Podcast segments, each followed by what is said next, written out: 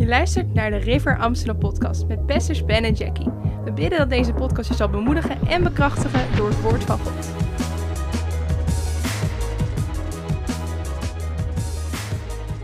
Welkom. Oh, deze hier. Welkom. Welkom allemaal. Goed om jullie weer te zien hier live op YouTube en op Facebook. Vandaag gaan we het hebben over Kingdom Business, Koninkrijk Business. En ik ga een aantal essentiële kwaliteiten en kenmerken delen van een koninkrijk financier. Wat is dat voor persoon? Wat voor karaktereigenschappen hebben ze? Wat dragen ze in zich mee? En wie weet ben jij er één van, in Jezus' naam. Dus uh, heel belangrijk onderwerp. En uh, ik zie steeds meer en ik zie en ik spreek steeds meer mensen die hier uh, een zalving en een, um, een, roeping voor hebben. En ik geloof dat God dit echt vrij aan het zetten is. Dus vandaag gaan we er echt in duiken. En ik heb hier wel echt heel veel zin in. Dus blijf kijken. We zijn een uurtje live, dus we gaan zo echt flink knallen. Ten eerste iedereen even welkom eten natuurlijk op de verschillende kanalen. Goedemiddag allemaal. Richard en Nelly op YouTube, van harte welkom. Jerry en Christy, welkom, welkom. Annelies, God zegen. Don van der Meer, God zegen uit Nieuw-Vennep. En alle anderen daar op YouTube, van harte welkom. Uh, en natuurlijk op Facebook, iedereen van harte welkom. Leuk om jullie erbij te hebben vandaag. Uh, bedankt dat je erbij bent. Als je hem nog niet gedeeld hebt, neem even een moment om de stream te delen. En dan kunnen we zo lekker beginnen. Super dankbaar voor jullie allemaal. Evangelie gemeente Zoe. Goedjes. Waar zitten jullie? Waar zit jullie gemeente? Misschien weet ik het wel hoor, maar... Um...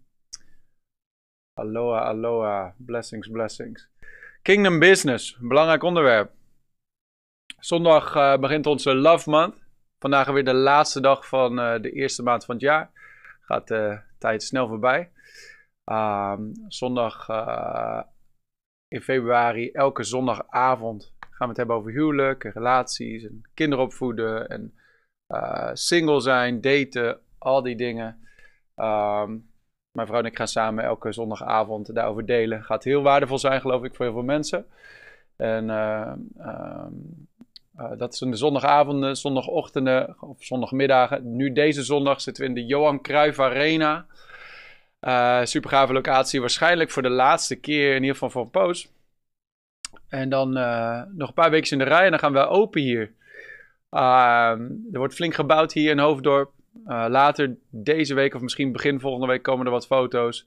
Ze gaan vrijdag beginnen met echte tribunes erin bouwen hier in de grote hal. de, de wand is al geplaatst die de lobby scheidt van de, van de grote hal. En er gebeuren allerlei andere dingen achter de schermen. Dus ehm, voor je het weet is het maart en ergens in maart gaan we knallen hier zo. Dus dat wordt super. We hebben ook een fantastische open dag gehad in Amersfoort trouwens. Iedereen die erbij was, hartstikke bedankt dat je erbij was. Uh, meer dan 140 man die er was, dus daar uh, zijn we super dankbaar voor. Een hele goede start daar met veel interesse uit de regio. Mensen die uit Amersfoort, Nijkerk, Ermelo, Wekerom, Barneveld, uh, Utrecht, Soest, allerlei plaatsen vandaan kwamen om deel te zijn van die open dag. En in februari hebben we er weer een. Ik kan gewoon de website in de gaten houden. Maar uh, dat is wel even genoeg aankondigingen. Ik wil lekker erin gaan duiken, want uh, ik heb een uur. Daarna moet, heb ik een afspraak staan, dus um, let's go. Kingdom Business. Even uit interesse, wie voelt er een roeping voor, uh, voor business? uh, ondernemen, steek even een emoji handje omhoog of zeg ik. Dan weten we even wat voor vlees we in de kuip hebben vandaag. Misschien sommige mensen die er al in zitten, andere mensen die erin willen stappen. Gaaf, gaaf. Mooi. Veel mensen, dat is leuk. Gaaf. Nou, ben je op de juiste livestream? Ik geloof ook terwijl ik over deze dingen spreek, over de Waarom nou Kingdom Business en uh, wat is het idee erachter? En wat zijn nou essentiële eigenschappen van zo'n Kingdom Business uh, leider?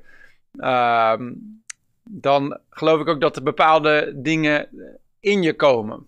Dat, dat is hoe het woord werkt. Hè? Dat is hoe, hoe prediking werkt. Prediking is eigenlijk uh, het woord zaaien. En als het woord gezaaid wordt, het, het woord ehm, is het zaad van God. En het keert nooit ledig terug, maar het bevrucht ons hart, om het zo maar te zeggen. En dat gaat vrucht dragen. Er worden dingen in je geplant vandaag. Uh, van wat je nodig hebt in je binnenste om zo'n eindtijd koninkrijksfinancier te zijn. Dus uh, ik wil beginnen in uh, misschien een hele gekke plek hoor, om te beginnen voor een Kingdom Business verhaal. Maar dat zal zo duidelijk worden. Richteren hoofdstuk 7. Richteren hoofdstuk 7. Dan gaan we beginnen het verhaal van Gideon, over Gideon. En het Gideons leger. Richteren 7, beginnend in vers 7. Dan gaan we vers 7 lezen en dan gaan we springen naar vers 16. Maar Richter hoofdstuk 7, voor degenen die het verhaal nog niet, zo, uh, nog niet kennen. Uh, Israël was bij God weggelopen en daardoor werd hun land overspoeld met vijandige legers die alles kaal eh, kapot maakten. Israël die zaaide ieder jaar, maar dan kwamen de Midianieten en die, die, uh, die stampten op al het zaaigoed van Israël en ze hadden nooit oogst. Nooit oogst. En God, als God een verandering wil brengen, richt hij vaak mensen op, richt hij leiders op, zalft hij een individu om een stem te zijn, om geluid te brengen, om een verschil te maken in een generatie. En ik geloof dat ik tegen individuen spreek die door God gezalfd worden om een verschil te maken in deze generatie. Dus hier in uh, uh, Richteren 7, vers 7, uh, Gideon had een heel leger dat achter hem aankwam. Gideon was door God gezalfd om een verschil te maken. Hij was die stem in zijn generatie. En tienduizenden mensen kwamen achter hem aan om deel te zijn van zijn leger, om, uh, om overwinning te zien over de vijand. Maar God zegt, er zijn te veel mensen, ik ga 300 man selecteren. En via hun ga ik verlossing brengen. Dat zie je hier in vers 7. Toen zei de Heer tegen Gideon: Door de 300 man die gelikt hebben, zal ik u verlossen en Midian in uw hand geven.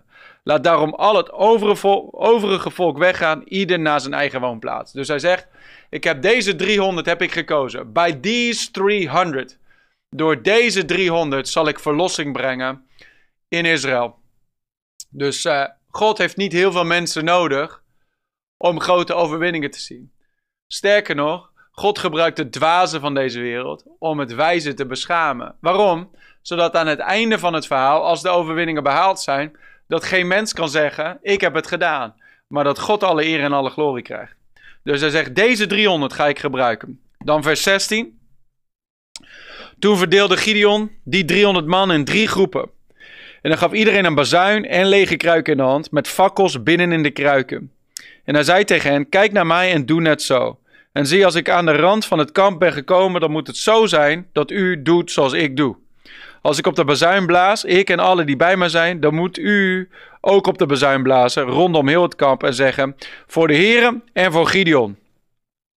Zo kwam Gideon met de honderd mannen die bij hem waren, bij de rand van het kamp. Het was het begin van de middelste nachtwaken, net nadat de wacht weer was opgesteld. Toen bliezen zij op de bazuinen en sloegen de kruiken die in hun hand waren in stukken. Zo bliezen de drie groepen op de bazuinen en braken de kruiken. Met hun linkerhand hielden zij de fakkels vast en met hun rechterhand de bazuinen om daarop te blazen. En zij riepen het zwaard van de heren en van Gideon. En zo stonden zij rondom het kamp, ieder op zijn plaats.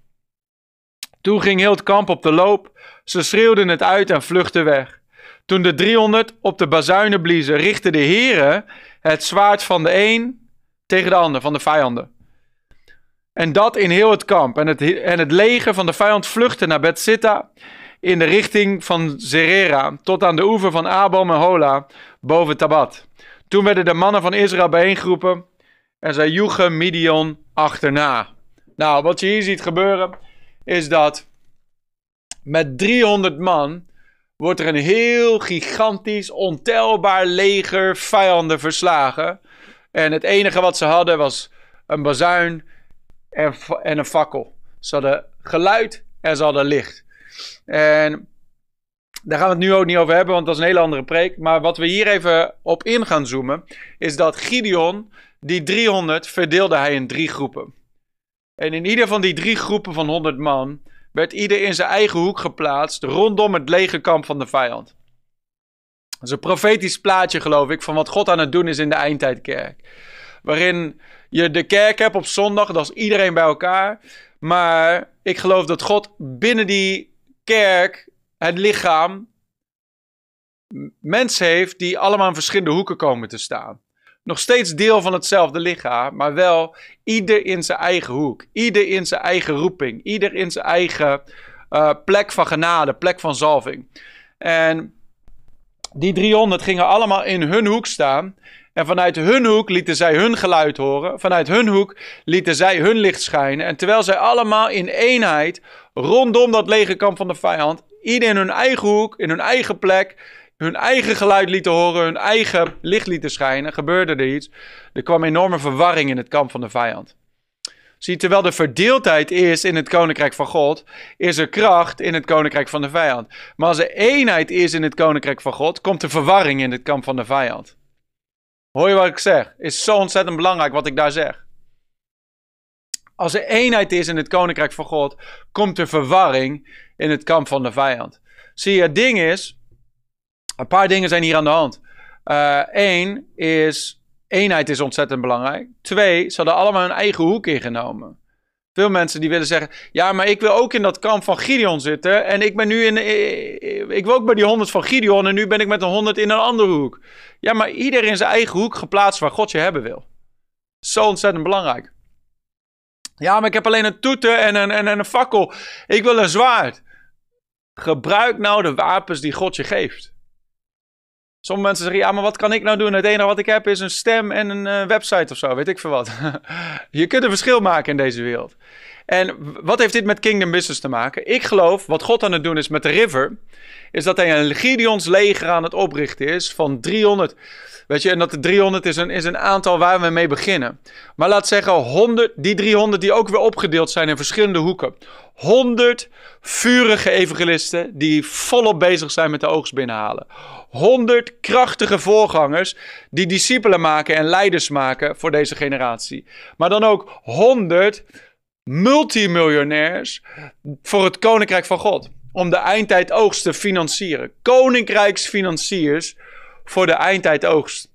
Dus zo drie groepen van 100 die rondom de hand ineens slaan en rondom dat kamp van de vijand gaan staan en zeggen: hey, deze generatie hoort niet de vijand toe, deze generatie gaat niet naar de hel, deze generatie gaat horen dat Jezus leeft. En daar hebben we al die stemmen keihard voor nodig. En ik geloof dat God velen van ons aan het oprichten is, ieder in onze eigen hoek, om onze stem te laten horen en ons licht te laten schijnen. En ik geloof dat velen opgericht worden in die hoek van kingdom business. Veel mensen denken dat als ze God uh, moeten gaan dienen uh, in deze generatie, dat ze dat dan moeten doen met een microfoon in hun handen op een, in een kerk op een zondag. Is niet zo. God heeft een gigantische roeping voor vele mensen in die marketplace, in de businesswereld, in de boardroom, op die plek daar maandag, dinsdag, woensdag, donderdag, vrijdag, zaterdag. Het is niet allemaal voor binnen de kerk. Het is een heel grote groep. Die groep is buiten de vier muren van de kerk. Om daar die bazuin te laten klinken. En om daar die fakkel met dat vuur te laten schijnen. En ik ben zeer bemoedigd om steeds meer mensen te zien binnen de visie van de River. Die opgericht worden, die deze visie te pakken nemen. Waar het in hun hart komt. En waar ze zeggen: wij gaan rennen met dat vuur. En wij gaan bouwen in onze hoek. Zeg maar, Ben, ga jij maar kerk bouwen? Ga jij maar gebouwen kopen? Ga jij maar discipelen maken? Ga jij maar bijbelschool berichten? Ga jij maar campagnes doen? Weet ik wat allemaal? Ga maar vele zendelingen uit, uitzenden. Wij gaan in onze hoek staan. Wij gaan miljoenen pompen het koninkrijk van God in. Halleluja. We hebben het dus over koninkrijksfinanciers. Daarbuiten revival-dragers voor de marketplace. Mensen die een fakkel en een bazuin hebben, geluid en licht hebben voor dat gebied. Voor de businesswereld. Voor de mensen die misschien anders nooit gaan horen. Mensen die misschien anders nooit de kerk binnenkomen. Dat jij geroepen bent om die mensen op die manier te, te bereiken. Multimiljonairs voor de eindtijdoogst. En mensen die gezalfd zijn voor de eindtijd wealth transfer. De Bijbel spreekt erover dat er een wealth transfer aankomt in de laatste dagen. Zoals Israël toen ze uit Egypte kwamen, ze gingen niet met lege handen. Ze gingen volgeladen met zilver en met goud en er was geen ziek of zwak onder hen. Zo zal het zijn als de, bij de rapture of the church, bij de opname van de kerk. Wij gaan niet met lege handen. The wealth of the wicked is laid up for the just. Staat in Spreuken 13, vers 22. Belangrijke tekst. Spreuken 13, vers 22. Bedankt allemaal. Goed om weer 100 man op uh, YouTube te hebben vandaag. Er komen nog wel een paar bij, dus als je nog niet uh, gedeeld hebt, deel hem even. Dit is echt belangrijk. Spreuken 13, vers 22. Daar zegt de Bijbel: De goede mens, de rechtvaardige, doet zijn kinderen en zijn kleinkinderen erven. Kleinkinderen erven. God wil jou zo zegenen dat je niet alleen een erfenis hebt voor je kinderen, maar ook voor je kleinkinderen. En dan heb ik het over een geestelijke erfenis, maar dan heb ik het ook over een financiële erfenis. Of tenminste, daar heb ik het over, daar heeft de Bijbel het over. Een goed mens doet zijn kleinkinderen erven. Dat God jou zo rijkelijk zegent, dat niet alleen de volgende generatie, maar ook de generatie daarna op een heel ander niveau begint vanwege de zegen die stroomt in jouw leven. De doorbraken die God door jou heen bewerkt. De, jouw kinderen en je kleinkinderen zullen nooit die struggles kennen, omdat ze op een heel ander niveau beginnen. Maar daar stopt die tekst niet. Er staat, waar het vermogen van de zondaar is weggelegd of opgestapeld voor de rechtvaardigen. Halleluja.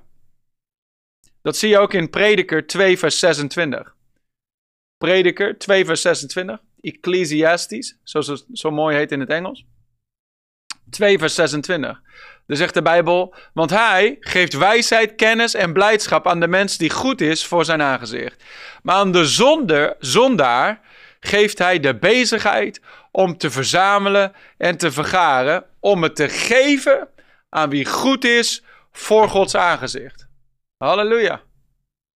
Dus hij zegt, uh, jij en ik, de rechtvaardigen, wij krijgen een erfenis voor onze kinderen en onze kleinkinderen. Maar de zondaar, die is zijn hele leven bezig om het uiteindelijk te geven aan wie goed is voor Gods aangezicht. The wealth of the wicked is laid up for the just. Maar Waarom kingdom business dan? Omdat er mensen zijn in het lichaam van Christus die als een soort vehicles zijn. Als voertuigen zijn gezalfd door God om die, om die, die welvaart die verzameld is door de goddelozen, om het te brengen het koninkrijk van God in. Want het gaat niet allemaal zomaar automatisch. De, de, de Israëlieten moesten ook gaan aankloppen bij hun buren. hey, geef. Zij. Maar, maar ik geloof dat God mensen opricht in deze generatie. Die bedrijven hebben, die de wereld ingaan. En die welvaart van de wereld brengen het koninkrijk van God in. Ik geloof dat uh, God vele van jullie ideeën aan het geven is. En structuren en blueprints aan het geven is. Om die vehicles te bouwen. Om het uit de handen van de goddelozen te halen. En om het, om het in het koninkrijk van God te brengen. Waarom dan kingdom business? Deuteronomium 8, vers 18. Basistekst. Waarom? Waarom kingdom business? Waarom is dit belangrijk? Deuteronomium 8, vers 18. Dan zegt de Bijbel. Maar u moet de Heere, uw God, in gedachten houden dat hij het is die u kracht geeft om vermogen te verwerven. Dus daar zie je dat God mensen zalft, mensen kracht geeft om vermogen te verwerven. Dat is een ding dat van God vandaan komt. De Bijbel zegt het ook, in Spreuken 10, vers 22. De zegen van de Heer maakt rijk. Het is Gods zegen die een mens rijk maakt. Hij is het die u kracht geeft om vermogen te verwerven. Waarom? opdat hij zijn verbond zou bevestigen. Waarom geeft God kracht om vermogen te verwerven? Zodat hij zijn verbond zou bevestigen. Dat hij onder Ede met uw vaderen gesloten heeft, zoals het op deze dag nog is. Dus er staat dus dat God zijn verbond op aarde bevestigd wil worden. Daarom geeft hij kracht om vermogen te verwerven. Dus er staat niet opdat je kunt laten zien dat jij een mannetje bent. Opdat je aan je vader en je moeder kan bewijzen dat je wel uh, iemand bent. Dat je kan laten zien aan al de haters, I am somebody. Nee. Ook niet zodat je een droomhuis kunt kopen. Ook niet zodat je in privéjets kunt vliegen. En al die dingen mag je prima doen, maar uh, dat is niet de reden waarom Kingdom Business. Waarom Kingdom Business? Zodat Gods verbond op aarde bevestigd wordt. Wat is dat, wat is dat verbond? Jezus zei: Dit is het nieuwe verbond in mijn bloed. Het verbond van vergeving, het verbond van verlossing, het verbond dat gemaakt is tussen God en de mens, waarin door Jezus Christus de aarde verzoend wordt met God. Dat is het verbond. Het nieuwe verbond in zijn bloed, vergeving van zonden. Daarom, daar kun je inhaken, de visie van deze gemeente, is dat heel Nederland bevloeid wordt met de kennis van de heerlijkheid van de Heer. Dat heel de aarde bedekt wordt. Dat mensen weten, er is, er, is, er is vergeving. Er is toenadering van God. Laat je met God verzoenen. Dat is wat God aan het doen is. En daarom geeft hij welvaart. Waarom? Zodat heel de wereld weten mag wie Jezus is. Zodat heel de wereld, in, in, in, heel de, alle mensen die het maar willen, dat ze mogen komen in verzoening met God. Dat heel de aarde bedekt wordt met de kennis van Gods heerlijkheid. Dat de glorie van God de aarde bedekt. En dat de generatie bij Jezus mag komen. Daarom geeft hij de kracht om vermogen te verwerven, opdat zijn verbond bevestigd zou worden. Dus die kracht en dat vermogen heeft een doel. En dat doel is een eternal purpose.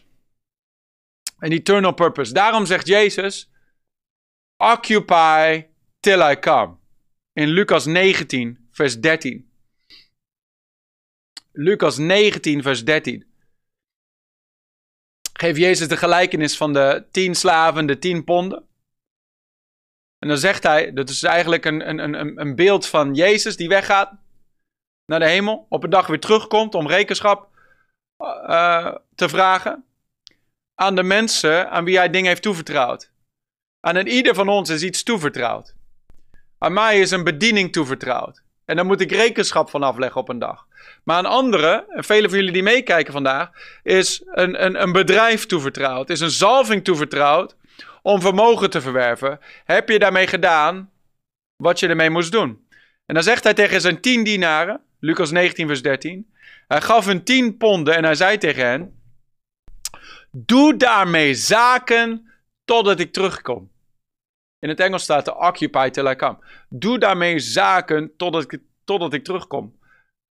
Aan sommige van, van, van, de, van de kijkers en de luisteraars vandaag is er, is er een zalving, is er kracht gegeven, is er wijsheid gegeven, is er uh, gunst gegeven, uh, blueprints gegeven, om daarmee zaken te doen totdat Jezus terugkomt. Occupy come. Ga aan de slag met dat ding dat God je gegeven heeft. Sommige mensen dat, denken dat de enige manier om God te dienen is door zendeling te worden of fulltime bediening. Maar God roept mensen in deze, deze generatie om zaken te doen totdat hij terugkomt. Niet simpelweg om het zaken doen, maar zaken doen met een eternal purpose.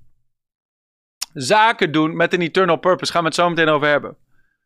Psalm 107, vers 23 en 24. Voordat we uh, in die sleutel, essentiële eigenschappen, kenmerken gaan duiken van een koninkrijksfinancier. Deze tekst nog, Psalm 107, vers 23 en 24.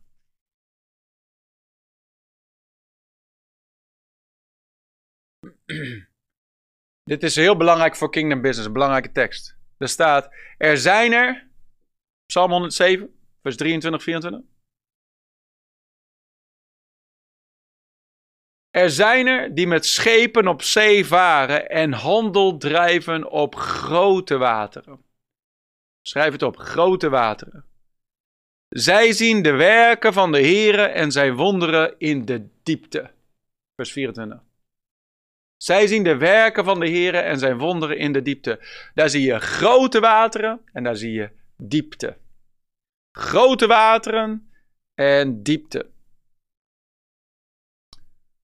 Ik geloof dat dit de tijd is, niet voor kleine mindsets, kleine kerken, kleine bedrijven, kleine evangelisatiecampagnes, kleine impact. Daar is dit de tijd niet voor. Jezus komt spoedig terug. Dit is niet de tijd voor klein. Dit is de tijd voor grote mindset, groot geloof, grote kerken, grote evangelisatiecampagnes, grote bedrijven, grote impact. Diepe wateren. Grote wateren in de diepte. Come on. Het is de tijd om de diepte in te gaan. Het is de tijd om God te geloven voor grote dingen, grote bedrijven, grote impact, grote evangelisatiecampagnes, groot geven, groot zaaien, grote oogst binnenhalen, netbrekende, bootzinkende lading vissen. Come on, this is the time. En God roept mensen op in het bedrijfsleven om, die, om, om, om, om niet alleen, hey, denk groot of zo. Dat is alleen natuurlijk. Maar om de grote gedachten van God voor deze generatie te ontvangen. Om de grote droom van God in hun hart te ontvangen.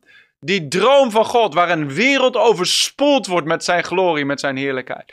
Waar je geen stad of geen dorp in Nederland in kan gaan zonder dat mensen het hebben over revival en over de beweging van de Heilige Geest. En waar zielen gewonnen worden en waar de worship uit de huizen komt en, uit de, en uh, op de straten klinkt. Waar, waar, de, waar, de, waar de glorie van God tastbaar is in een land. Come on, this is the time. En daar hebben we grote bedrijven voor nodig. Mensen die groot zaaien. Weet je, ik geloof dat de stadions van deze wereld niet gebouwd zijn voor de afgoden van deze wereld. Maar ze zijn gebouwd om de koning der koningen te verheerlijken. En ze zullen te klein zijn om te contain wat God allemaal wil doen in deze generatie. Halleluja. We hebben grote kerken, grote evangelisatiecampagnes, grote bedrijven, grote impact. This is the time.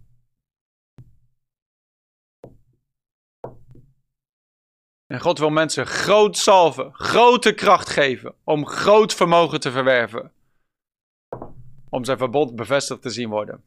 Alright, laten we gaan hebben over sleutelkenmerken, essentiële eigenschappen van een koninkrijksfinancier. Sleutelkenmerken van een kingdom business. Wat heeft zo'n koninkrijksfinancier nou in zijn buidel hier? Ik heb even kijken. 1, 2, 3, 4. Ik heb het gelimiteerd tot 4. Om het binnen een uur te houden. Dus laten we erin duiken. Nummer 1. Essentieel eigenschap van een kingdom business leader. Een koninkrijksfinancier. Eerst, die persoon heeft de eeuwigheid centraal. Die heeft de eeuwigheid centraal. Ze hebben een eternal mindset. Ze zijn bezig met de eternal purpose van God. Ze hebben de eeuwigheid centraal. Als je iemand mee wil schrijven, is fijn. Dan kunnen mensen het uh, later nog nalezen in de comments. Lucas 2, vers 49 is een belangrijke tekst. Jezus was nog jong, nog een kind in het huis van Jozef en Maria. En ze gingen naar het feest in Jeruzalem om God te aanbidden. En toen waren ze weer, Jozef en Maria waren weer teruggegaan naar hun, uh, hun woonplaats. Maar uh, Jezus was kwijt. Drie dagen later, na drie dagen zoeken, vinden ze hem uiteindelijk weer terug in Jeruzalem in de tempel. En toen ze hem eenmaal vonden, zei Jezus dit in Lucas 2, vers 49. Hij zei tegen hen: Waarom hebt u mij gezocht? Wist u niet dat ik moet zijn in de dingen van mijn vader? In de dingen van mijn vader. In het Engels staat er: I must be about my father's business. About, be about my father's business. Ik moet bezig zijn met de zaken van mijn vader. I must be about my father's business. Halleluja. Dus waar was Jezus mee bezig? Waar, hij was bezig met de zaken van zijn vader. Eternal purposes. Zie het is zo makkelijk om een bedrijf te bouwen, een beetje winst te draaien en zeggen: hey, het gaat hartstikke goed. Weet je wel, we groeien ieder jaar, we hebben een, we hebben een we, we hebben winst, we kunnen daarvan zaaien, hartstikke leuk. Maar ik kan je beloven, dat gaat je niet vervullen hier aan de binnenkant als je het niet koppelt aan de eeuwigheid. Ieder bedrijf en iedere kingdom financier, om het zo maar te noemen, die moet zijn hart gekoppeld hebben aan de eeuwigheid. Anders is het alleen maar lege werken. Waar is de vader mee bezig? Wat is mijn vaders business? Waar is mijn vader mee bezig? Wat is het einddoel van jouw business? Wat is de eternal purpose van jouw bedrijf? Wat is het doel voor het bedrijf 2024? Uh, de komende drie jaar, de komende vijf jaar, de komende... Wat is het bestaansrecht van je bedrijf? Zit daar eeuwigheid aan gekoppeld? Of is het gewoon, we gaan een mooi bedrijf bouwen, we gaan een gezellige club zijn, we gaan winst draaien, we gaan goed voor onze medewerkers zorgen en we gaan wat zaaien? Dat is mooi. Maar ik, ik, ik, ik, ik wil je uitdagen, er is meer dan dat. En het heeft allemaal te maken met hier. Allemaal te maken met hier. Jezus was bezig met zijn vaders business. Dat zie je ook in zijn bediening. Hij zei dit in Lucas 19, vers 10. Hij zei: Ik ben gekomen om te zoeken en te redden dat wat verloren is. Hij was bezig met eeuwigheidszaken. Jezus was zich zeer bewust dat je niks met je mee kan nemen, de eeuwigheid in, behalve mensen. En hij zei: Ik ben bezig om te zoeken en te redden dat wat verloren is. Al het andere is even een side issue. Mijn, ik ben bezig met de eternal purpose van mijn vader. Plunder hell, populate heaven. Make disciples of all nations. Discipelen maken van alle landen. Heel de aarde moet bevloeid worden met de kennis van de heerlijkheid van de Heer. Er moet verzoening komen tussen God en de mens. God is een familie aan het maken. Hij is een familie aan het bouwen. En hij wil die familie stampvol hebben met allemaal mensen.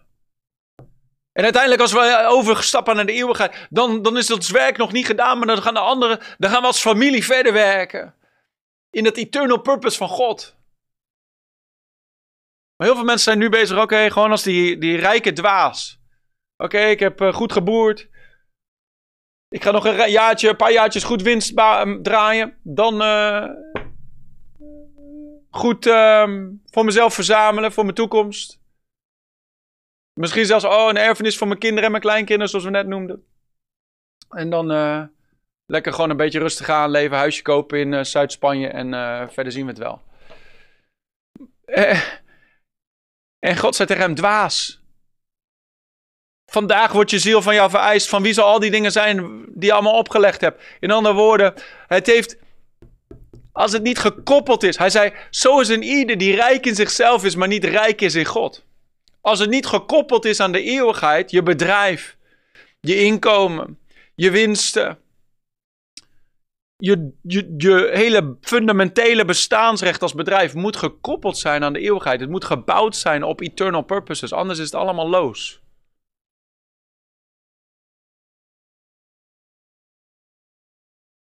Eeuwigheid centraal. Passie voor zielen, passie voor de oogst, passie voor de kerk, niet gefocust op hier en nu alleen, maar gefocust op, hey, 100 jaar van vandaag, 1000 jaar van vandaag. Heel veel mensen, helemaal als ze weet je, zelf iets moois gebouwd hebben en zo, weet je, dan gaan ze vaak bezig uh, van, hey, ik heb zelf iets moois gebouwd, ik hoef zelf niet meer zo nodig. Nu ga ik bezig met legacy. Maar heel vaak is die legacy alleen maar aards. Hoe kan ik anderen onderwijzen en een beetje van mijn kennis delen? Of misschien uh, investeren in, in, in nieuwe start-ups en zo. Een beetje legacy achterlaten. Ik geloof dat God dat in het hart van de mens gelegd heeft. Niet zodat we hier alleen maar op aarde een legacy achterlaten. Maar dat we bezig gaan met: hé, hey, maar dit vervult me niet. Succes op aarde alleen vervult me niet. Ik moet bezig zijn met eternity. Eternity. Wat van wat ik doe vandaag telt over 100 jaar nog? Wat van wat ik doe vandaag telt over 10.000 jaar nog? Dat zijn hele belangrijke vragen om onszelf te stellen. En niet om een ding te maken van, oh ja, maar uh, als ik een goed jaar gedraaid heb, dan geef ik toch van mijn winst. Want dat is achteraf. Ik heb het veel meer over aan het begin van je visie. Aan het begin van je doelen. Aan het begin van alles wat je onderneemt. Laat eternity de drijfveer zijn. Eeuwigheid. Gods eeuwige doel. Hetzelfde met kerk, hè? We zijn hier niet om gewoon een fijne kerk te bouwen. We zijn hier met een drijfveer. De liefde van Christus dringt ons. Waarom? Omdat we weten de tijd is kort. We weten het evangelie moet gepredikt worden. We weten Jezus komt spoedig terug. We weten dit land moet gered worden. Dit land moet geschud worden. We houden niet in. We zijn volop bezig. Kerken moeten geplant worden. We houden niks terug. Dat zit erin. Waarom? Niet omdat wij naam en faam willen hebben. Wij willen het koninkrijk van God gebouwd zien worden. Jezus zei het hè, in Matthäus 6. Vers 33, hij zei: Zoek eerst het koninkrijk van God. Daar gaan we het zo meteen over hebben. Ik moet niet voor mezelf op vooruit lopen.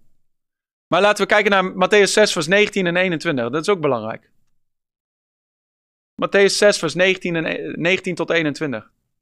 Daar zegt Jezus: Verzamel geen schatten voor u op de aarde. Waar mot en roesten verderven, waar dieven inbreken en stelen. Maar verzamel schatten voor u in de hemel.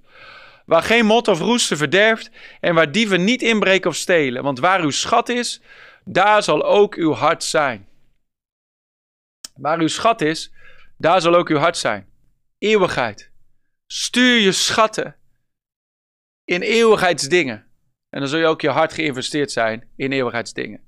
Nummer twee, essentiële eigenschap, is heb God als je businesspartner. Sterker nog, heb God als je business-eigenaar.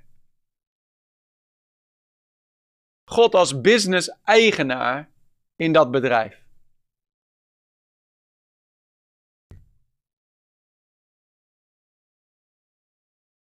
Niet mijn bedrijf.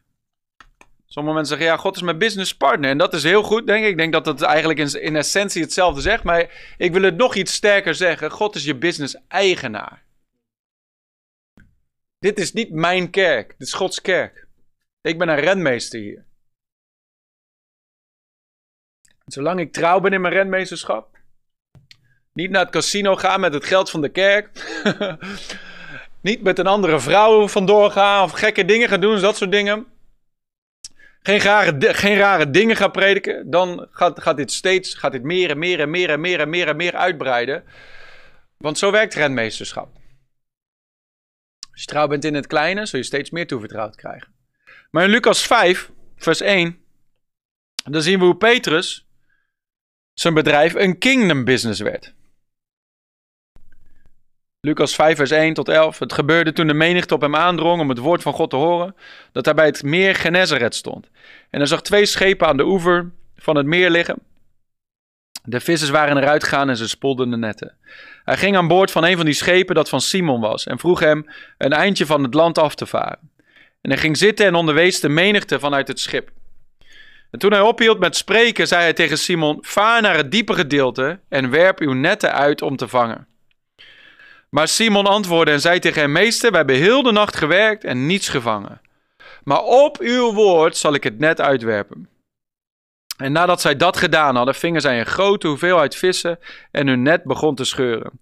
En zij wenkten hun metgezellen, die in het andere schip waren, dat zij hen moesten komen helpen. Die kwamen en zij vulden beide schepen, zodat zij bijna zonken. Dus ik, kunnen we doorlezen, maar dit is wel voldoende.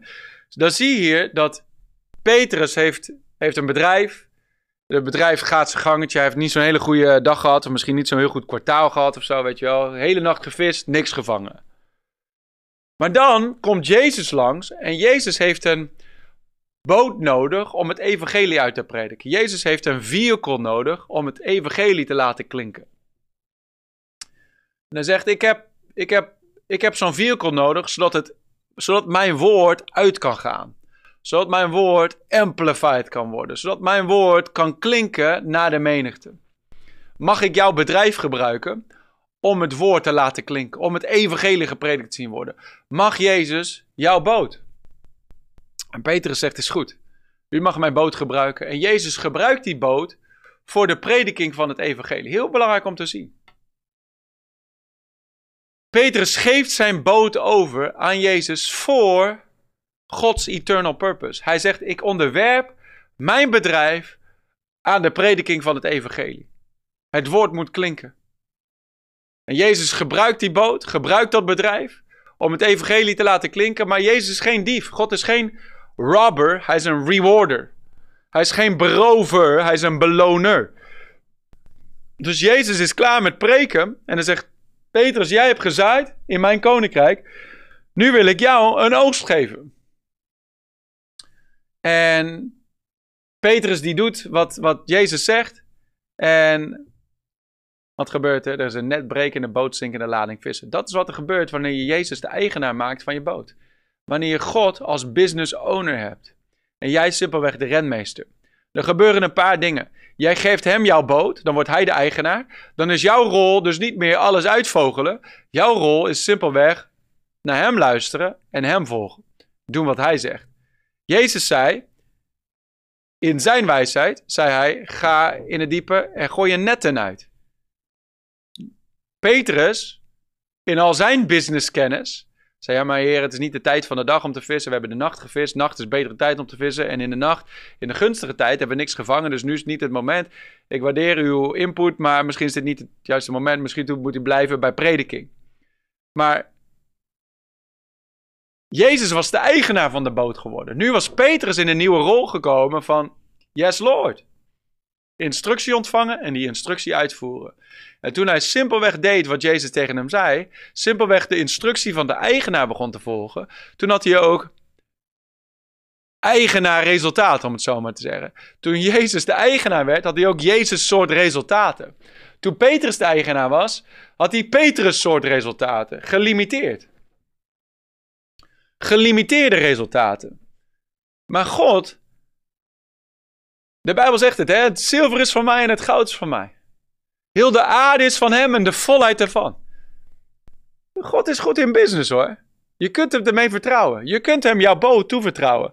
En ik kan je echt beloven dat het je goed zal doen en je bedrijf goed zal doen om de touwtjes in zijn handen te leggen. Zeg, heren, ik ben in dienst bij u. U hebt het voor het zeggen. Ik wil uw leiding volgen. En wat je dan gaat zien gebeuren is dat hij begint te spreken van hey, doe dit of dat. hey, doe dit niet meer of doe dat niet meer. En dat hij deuren begint te openen, gunst. Dat hij ideeën begint te geven. Blueprints begint te geven, connecties begint te geven. En dat je een jaar later kijkt van, man, ik heb een net berekende boot zingen, de lading vissen, dit had ik zelf nooit kunnen doen.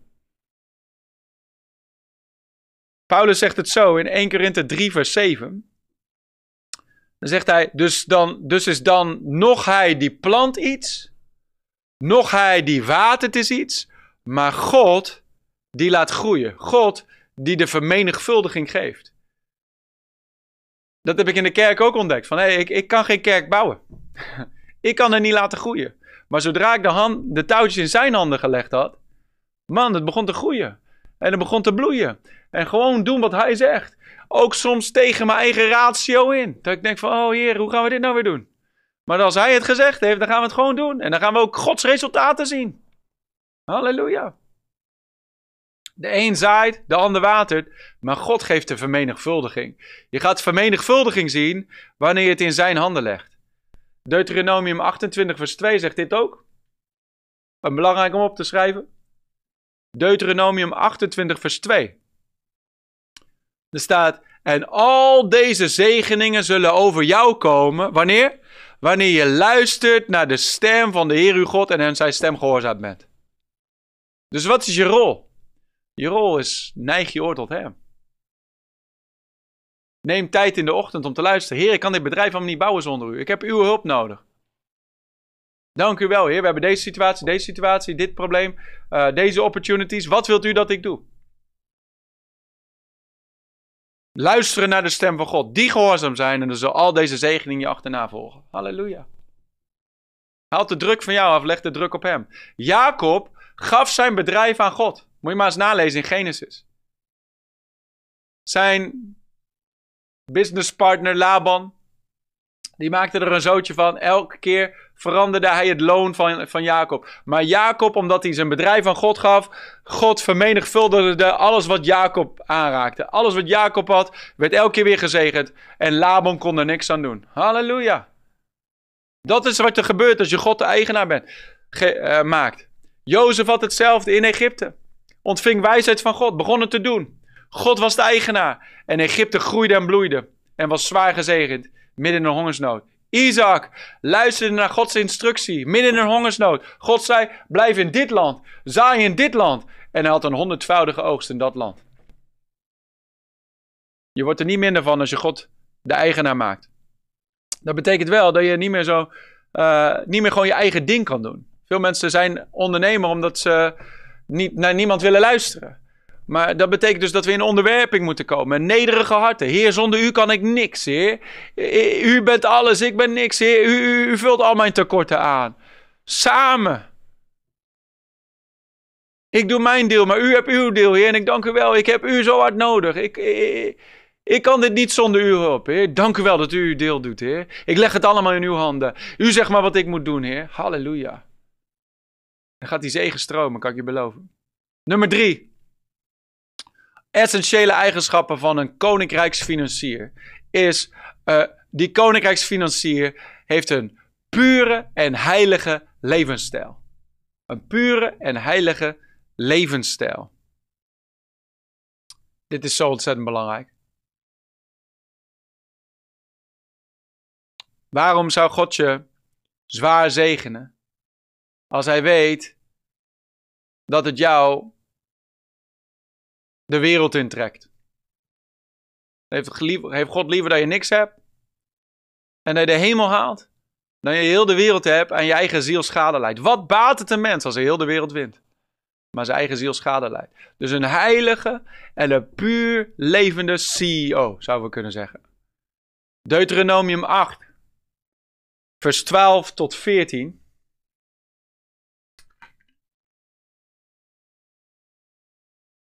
Dankjewel Charles voor het meeschrijven. Alle anderen die uh, online zijn van harte wel, uh, hartelijk welkom. Hartstikke bedankt dat je meekijkt. Super gaaf om je erbij te hebben. Kingdom Business. Deuteronomium 8 vers 12. Wanneer u eet, verzadigd wordt, goede huizen bouwt en daarin woont. Er is helemaal niks mis mee, dat mag allemaal. Uw runderen en uw kleinvee talrijk worden. Ook uw zilver en uw goud toeneemt. Allemaal hartstikke goed. Ja, alles wat u hebt talrijk wordt. Allemaal helemaal prima, maar let op. Pas ervoor op dat uw hart zich dan niet verheft en u de Heer uw God vergeet. Wanneer, we allemaal, wanneer je helemaal nood zit en uh, Heer, breek door voor me, Heer, ik kan helemaal niks zonder u. Weet je wel, dan, dan, dan is het makkelijk om je te onderwerpen. Maar als alles supergoed gaat en alles vermenigvuldigd is en, en je al het geld in de bank hebt om maar wat dan ook te doen. Dan kun je zo'n independent spirit krijgen, hè, waar je gewoon helemaal onafhankelijk bent, ook van God. Oh, ik doe gewoon mijn ding. God niet nodig. Niet, niet dat dat er van de een op de andere dag in zit, maar zo langzaamaan kan dat erin kruipen. Let er dan op dat uw hart zich niet verheft en u de Heer uw God vergeet, die u uit het land Egypte, uit het slavenhuis geleid heeft. En dat u dan, in, dan niet, dat is vers 17, dat u dan niet in uw hart zegt, mijn eigen kracht en de macht van mijn hand heeft dit vermogen voor mij verworven. Dat is vers 17, ja. Dat je dan niet hoogmoedig wordt en trots wordt en zegt: Oh, ik, ik heb het gedaan. We mogen leren van Salomo. Salomo, die natuurlijk de rijkste man was, tevens de, de wijste man, de meest wijze man. En die aan het begin van zijn koningschap, de Bijbel zegt over hem, en Salomo had de Heere lief. En hij gaf duizend brandoffers. Volgens mij negen hoofdstukken verder en Salomo had vele vreemde vrouwen lief. En zijn hart ging week af van de Heere zijn God. Dat hoeft niet zo te zijn bij jou. Jij hoeft niet hoogmoedig te worden door de zegen van God. Het mag je juist op een plek van nederigheid houden. Van man, de Bijbel spreekt erover. Ik weet niet hoe het in het Nederlands staat, maar in het Engels staat er: He takes the beggar out of the dunghill and sets him among princes. Hij neemt de bedelaar uit de mesthoop en zet hem om de prinsen. Dat je onthoudt en begrijpt, zonder hem, zonder zijn genade, zonder zijn goede hand, I'm a dead man. Maar het is zijn goede hand die me hier gebracht heeft en ik zal de Heer nooit vergeten. Dat besluit mag je vandaag al maken. Terwijl je misschien nog aan het begin staat van alles wat God gaat doen door je leven heen in Kingdom Business. Want je zegt, heren, hoe u me ook zegent, hoe ver u ook me, me ook brengt, ik ga nooit van u afwijken. U bent altijd nummer één in mijn leven. U bent altijd op de eerste plaats. Ik ga niet toelaten dat ik hoogmoedig word. Ik dank u, Heilige Geest, dat u mij een kort lijntje houdt. En dat u mijn hart bewaart. Daarom is het zo belangrijk om ook, weet je, ook als je een groot bedrijf hebt en ook als je zeer succesvol bent in aardse standaarden, dat je gewoon deel bent van een kerk. Dat je gewoon een pastor hebt die in je leven kan spreken. Dat je gewoon onder het woord komt.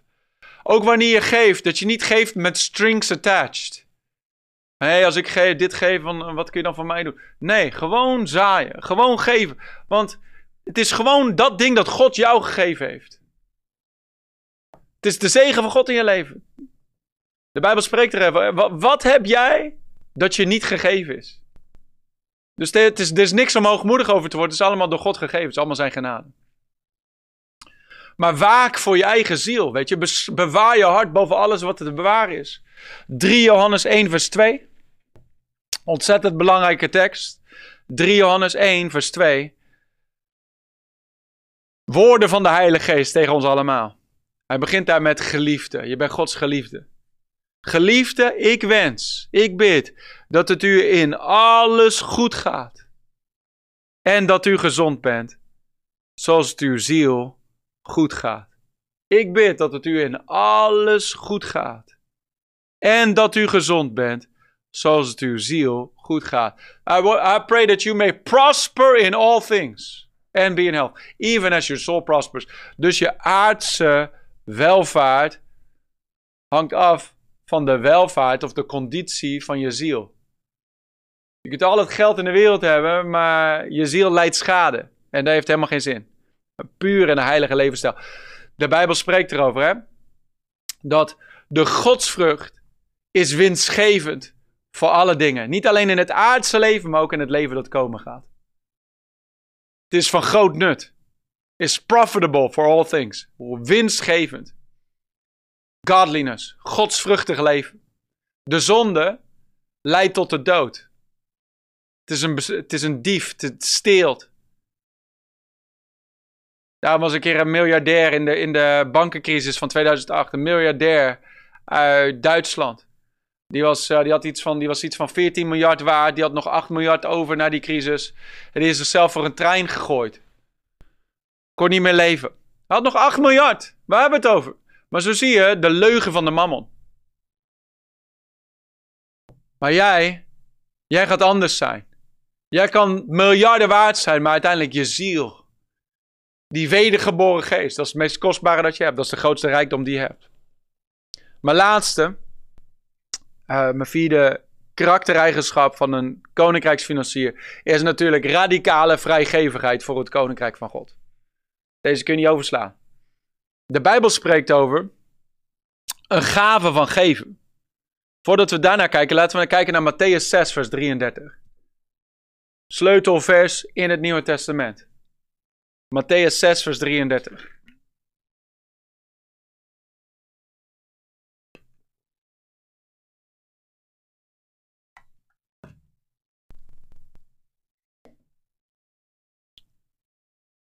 Daar zegt Jezus, hij zegt, al de heidenen zoeken naar allerlei dingen, weet je wel. Uh, welvaart, zegen, blessings, spullen, noem maar op. En dan zegt Jezus, maar jullie zoek eerst het koninkrijk van God. Wees een kingdom first business. Daarom heet het een kingdom business. Koninkrijk eerst. Veel mensen, ook niet alleen in business, maar gewoon over het algemeen, ook gewoon uh, christenen, zijn bezig met aardse dingen. Maar jij en ik, wij mogen koninkrijk op de eerste plaats hebben. God eerst, weet je, en zijn koninkrijk. Zoek eerst het koninkrijk van God en zijn gerechtigheid. En al die andere dingen zullen je erbij gegeven worden. Dus zo'n koninkrijksfinancier is bezig met de uitbreiding van het koninkrijk. Dus die radicale vrijgevigheid voor het koninkrijk deze vierde eigenschap, die komt voort uit een kingdom first mentality. Ze zijn bezig, en dat is ook weer een cirkeltje rond met de eerste eeuwigheidsperspectief, weet je wel, eeuwigheid centraal. Ze zijn bezig met het koninkrijk van God, man. Ze zijn niet bezig met hun eigen kasteeltje. Ze zijn niet bezig met hun eigen aardse legacy. Ze zijn bezig met het koninkrijk van God moet gebouwd worden. Zielen moeten gewonnen worden. Kerken moeten gebouwd worden. Bijbelscholen moeten opgericht worden. Nieuwe leiders moeten uitgezonden worden. Zending moet de wereld overgaan. Evangelisatiecampagnes moeten gehouden worden. Wezen moeten gevoed worden. Weduwen moeten gevoed worden. Mensen moeten geholpen worden. Door het lichaam van Christus heen. Zoek eerst het koninkrijk van God. Veel mensen hebben helemaal, helemaal, geen, hebben helemaal geen doelen daarvoor. Helemaal geen focus daarop. Als je zou vragen van, hé, waarom geef je? Oh ja, eh, gewoon, uh, ik wil ook een, mijn steentje bijdragen. Maar niet zo'n innerlijke drive van, come on. Time is short. De wereld gaat naar de knoppen zonder Jezus.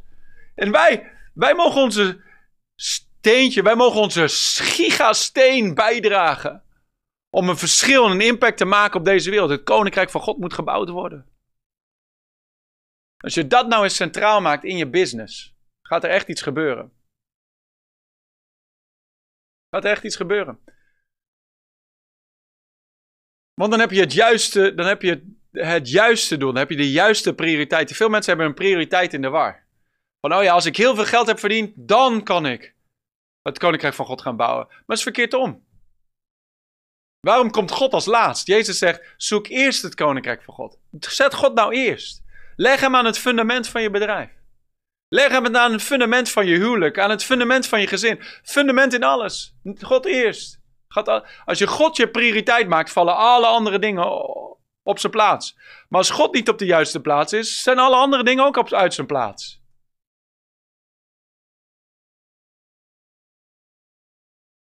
Dit zijn mensen die zwaar geïnvesteerd zijn in het koninkrijk van God.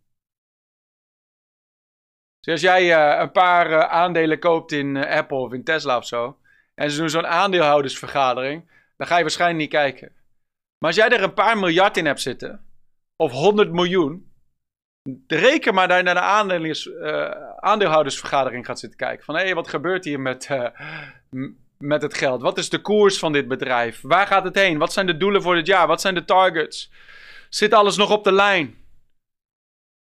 Wie heeft de leiding? Wie, worden in de, wie zijn de executives? Wie wordt er in dienst gesteld? Dan ben je betrokken bij wat er gebeurt bij dat bedrijf. Waarom? Omdat je zwaar geïnvesteerd bent. Dus wees zo'n persoon. Wees zwaar geïnvesteerd in het koninkrijk van God. Dit gaat dus verder van hey, dan eh, van hey, ik geef af en toe wat in het koninkrijk van God. Vind ik leuk. Het is ook leuk om te geven, maar dit, dit is meer dan een hobby. Dit is een roeping. Een roeping. Zoals ik geroepen ben om kerk te bouwen. En kerk te bouwen. En, en zielen te winnen. En discipelen op te richten. Zo zijn velen van jullie geroepen en gezalfd. Om te geven. En te bouwen. En te zaaien. Het is een roeping. Romeinen 12 spreekt over de gave van geven. Veel mensen weten niet dat er een gave is. Een, een, een, een, een, een geestelijke gave die gegeven wordt. Om te geven. Romeinen 12, vers 6 tot 8.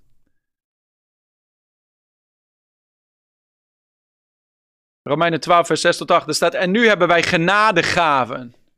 Hetzelfde woordje zoals in 1 Korinthe 12 over de gaven van genezing en de gaven van profetie en al die dingen. Genadegaven, onderscheiden naar de genade die ons gegeven is. Het zij profetie, naar de mate van het geloof. Het zij dienstbetoon, in het dienen. Dus is ook een gave.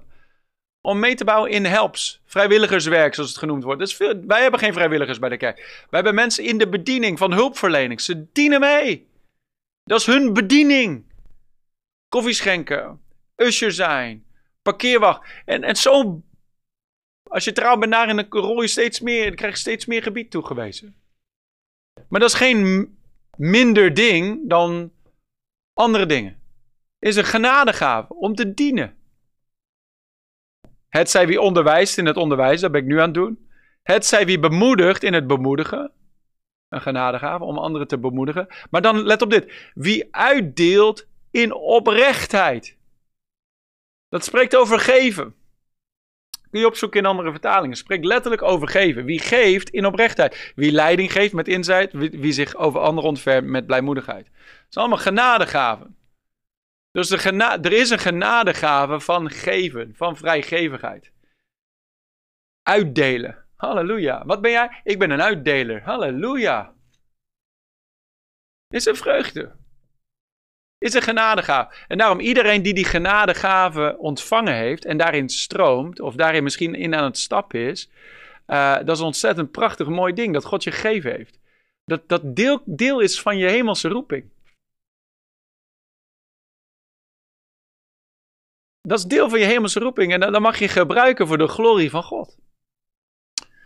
Daarmee ook, let erop dat je het gebruikt op Gods manier. Veel mensen die komen om mensen heen die de gave van geven hebben. En denken dat als ze maar hinten, dat dan hun probleem opgelost wordt, dat die mensen wel gaan geven. En heel veel mensen met de gave van geven, die, die houden van geven, dus die gaan geven. Maar ook hierin, hè, Het is aan jou om in die gave een goede rentmeester te zijn. Om het niet maar gewoon te gebruiken zoals jij wil, maar zoals hij wil. Zoals hij wil. Dus een nood is niet noodzakelijk jouw roeping om in die nood te voorzien. Want als je niet oppast, word jij die persoon zijn God. Want dan gaan ze jou zien als hun bron. En zonder dat je het doorhebt, help je hun onder een vloek te komen. Want de Bijbel zegt dat alle die vertrouwen op de arm van het vlees komen onder een vloek. Vervloekt is de mens die op mens vertrouwt, die vlees zijn arm maakt, zijn kracht maakt. Word niet iemand anders bron. Wanneer je tot je spreekt om te zaaien, om te geven, om te helpen, doe het. De plaats waar God je neerzet, in je gemeente en zo, daar bouw je mee. God gaat je gebruiken om vele mensen tot zegen zijn. Maar wees gevoelig voor de Heilige Geest in die dingen. En wees in de leiding van de Heilige Geest met die dingen. Niet zomaar overal geven. Want stel, God geeft jou. Uh, jij hebt bijvoorbeeld, laat zeggen, 10.000 euro klaarstaan om te zaaien. Weet je wel? En je hebt je tiende al gebracht. Weet je, ook in dit. Als je zegt van ik ben een kingdom business, ik ben een koninkrijksfinancier. En je geeft niet je tiende, ook van je bedrijf. Dan weet ik niet waar je mee bezig bent dan is dat, laat ik het liever zeggen, dan is dat mijn uitdaging aan jou. Begin daar dan. Weet je wel, vanuit je bedrijf je tiende beginnen te zaaien. Je tiende beginnen te brengen op de plek waar God je geplaatst heeft. Jouw gemeente. Um, dat is een hele goede eerste stap. Hou daar niet op. Begin 10%, 20%, 30%, weet, je, weet ik veel. Zoals de Heer je zegent. Dat is, dat is een mooi startpunt. Maar in deze dingen Wees geleid door de Heilige Geest. Laat zeggen, je hebt die 10.000, je hebt je, je, hebt je, je, hebt je tiende al gegeven, je hebt al gezaaid in, in het Koninkrijk van God. En uh, je zegt van, heer, ik, ik heb nog 10.000 extra en ik wil gewoon mensen helpen. Tot zegen zijn voor het lichaam. Um, en dan komt iemand op zondag naar je toe van, oh man, auto stuk en uh, ja, wel dure rekening. Maar je, in je natuurlijke wil je helpen, maar in je geest voel je, mm, mm.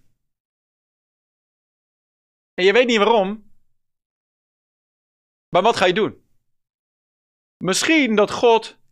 Misschien dat jij wel kan helpen. Misschien dat je al hun rekeningen wel kan betalen. Misschien kun je wel een nieuwe auto voor ze kopen. Maar misschien is dat niet jouw deel om te doen. Maar misschien wil God iemand anders gebruiken. Zodat die persoon die de nood heeft kan zien. Dat jij hun God niet bent, maar dat God God is en dat hij hun gebeden verhoort. Niet omdat zij gehind hebben naar allemaal rijke mensen, maar omdat zij gebeden hebben tot God en dat hij hun gebed beantwoord heeft. Zo werkt het in het koninkrijk van God. Dus dan is het aan jou, met die gave, om gevoelig te zijn van... hé, hey, maar ik moet niet zomaar overal in Heel veel mensen met deze gave, met deze zalving... worden verkeerd getraind in het koninkrijk van God. Omdat op heel veel plekken worden deze mensen getraind van... een prediker komt naar je toe, neemt je uit, neemt je uit eten... Uh, presenteert zijn visie. We hebben een gebouwproject gaande.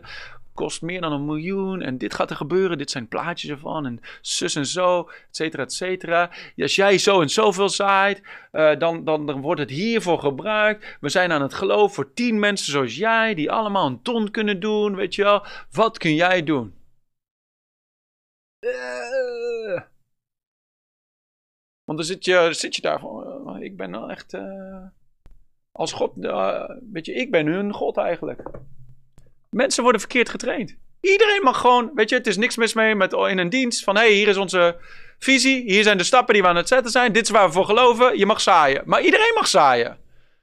Ik ga je niet uit eten nemen om te zeggen van hey, hier is mijn visie, kun jij me helpen? Wat, wie ben jij? Ben jij mijn God? Nee. Toen wij niks hadden, ben ik ook niet bij je gekomen en ik ga nu ook niet bij je komen. Mijn God voorziet. En mijn God heeft al heel vaak laten zien dat hij duizend manieren heeft om te voorzien. Ik heb het één keer gedaan, ik ga het nooit meer doen.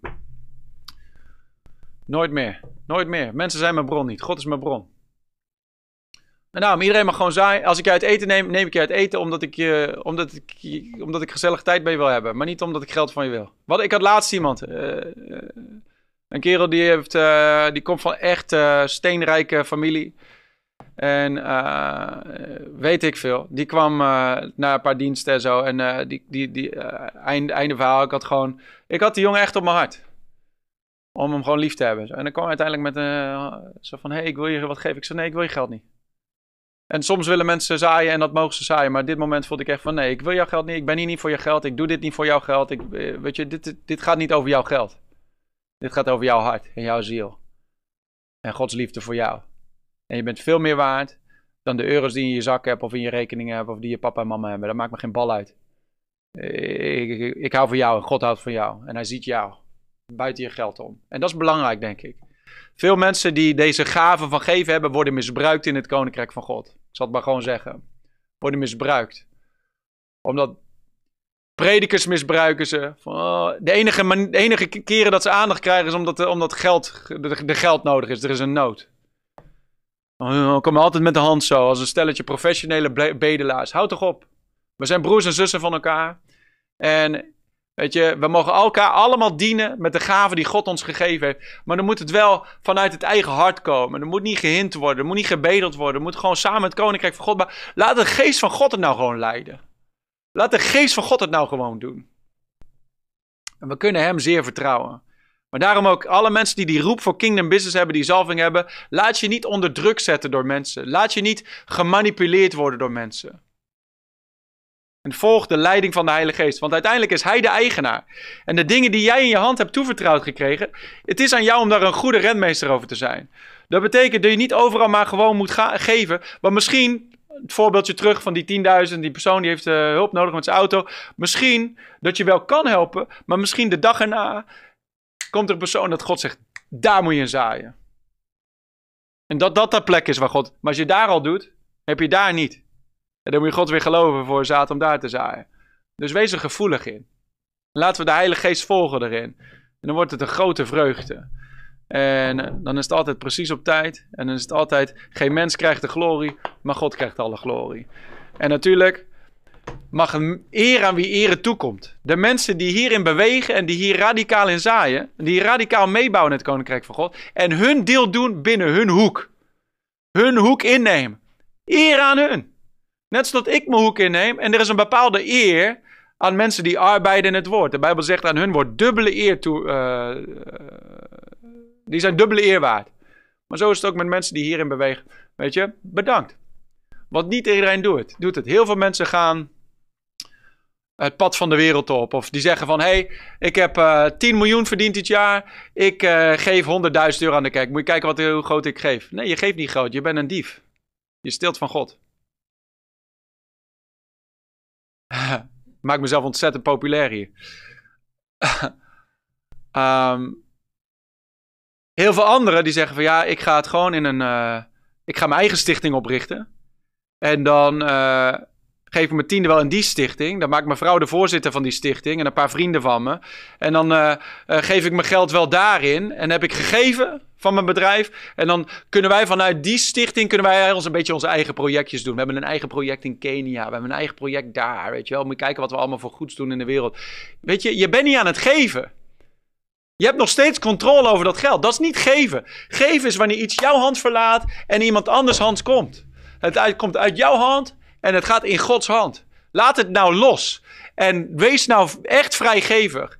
En leg het in de handen van de meester. En zeg: Heren, ik wil uw koninkrijk bouwen. Ik vertrouw anderen toe met deze rijkdom die u weer aan mij toevertrouwt. En ik wil gewoon zaaien. Ik wil het loslaten. Ik wil het, ik wil het investeren. Niet met allemaal strings attached. Niet van, hé, hey, als ik dit geef in het Koninkrijk van God, dan moet je er wel A, B, C mee... Nee, gewoon, gewoon geven.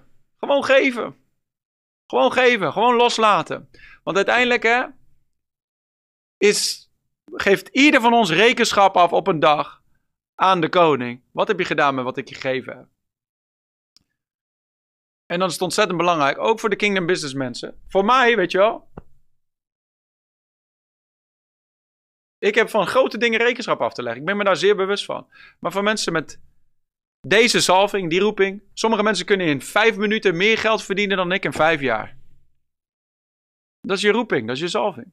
Maar dan, wat doe je ermee? Radicale vrijgever. En ik geloof dat ik spreek tegen heel veel mensen die al de vreugde van het geven ontdekt hebben en ervan geproefd hebben.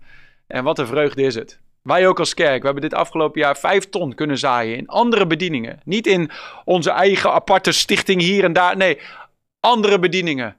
Armenhulp, evangelisatiecampagnes, eh, mensen in nood. Ook hier in Nederland. Weet je, gewoon mensen helpen. Koninkrijk bouwen. Oh, die vijf ton zelf niet kunnen gebruiken. Jazeker wel. Maar we hebben zaad in de grond. En het komt hartstikke groot terug, man. Halleluja. Wat een joy. Wat een joy. Wat een joy om mee te mogen bouwen aan het koninkrijk van God wereldwijd. Wat een, wat een vreugde. En ik bid dat iedereen besmet wordt met die vreugde. En dat terwijl je geeft en radicaal geeft, dat het radicaal terugkomt. En dat dit het beste jaar is dat je ooit hebt gehad. Laat me voor elke Kingdom Business bidden. Die hier vandaag vertegenwoordigd is, of misschien later nog meekijkt. Vader, dank voor al deze mensen, ondernemers. Heer, u weet de uitdagingen die erbij zitten. En die erbij horen, van leiding geven, ondernemen, nieuw gebied in bezit nemen. Heer, de, de, de, de, de stretch van het geloof, Heer.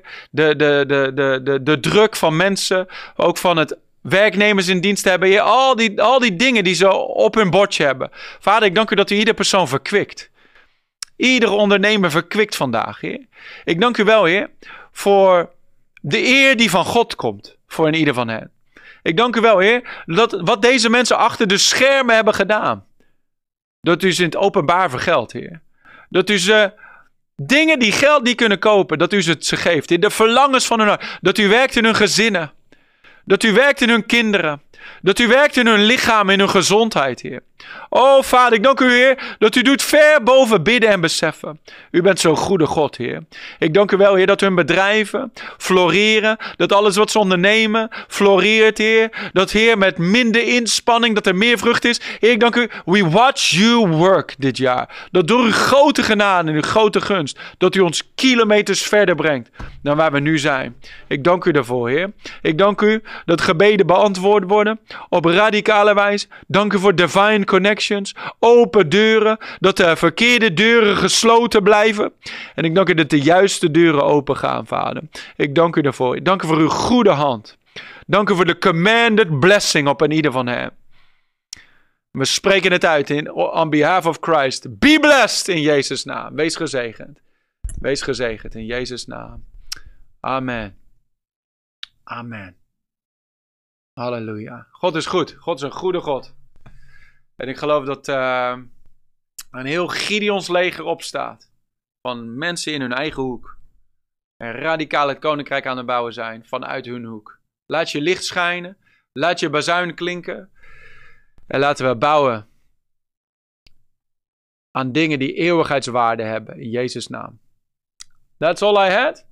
Bedankt voor het meekijken. Bedankt voor het delen. Bedankt voor de berichtjes online, de bemoedigingen. En uh, laten, we, laten we ons uitstrekken in geloof voor grotere dingen dan ooit tevoren. Grote, grote kerken, grote bedrijven, grote campagnes, grote impact, grote oogst.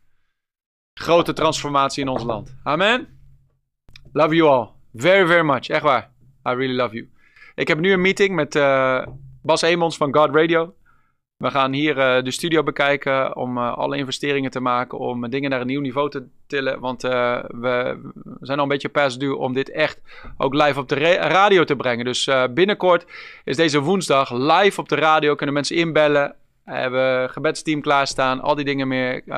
vragen beantwoorden live. Interactief programma op God Radio. Gaat heel het land door dan. Dus next level. Maar hey, bedankt voor het meekijken. En ik zie jullie snel weer.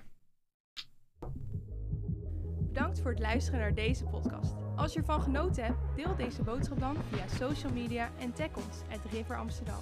Wil je niks missen van onze nieuwe podcast? Zorg dan dat je abonneert op ons kanaal. En laat het weten hoe deze boodschap jou heeft bemoedigd. We zien je de volgende keer bij de River Amsterdam podcast.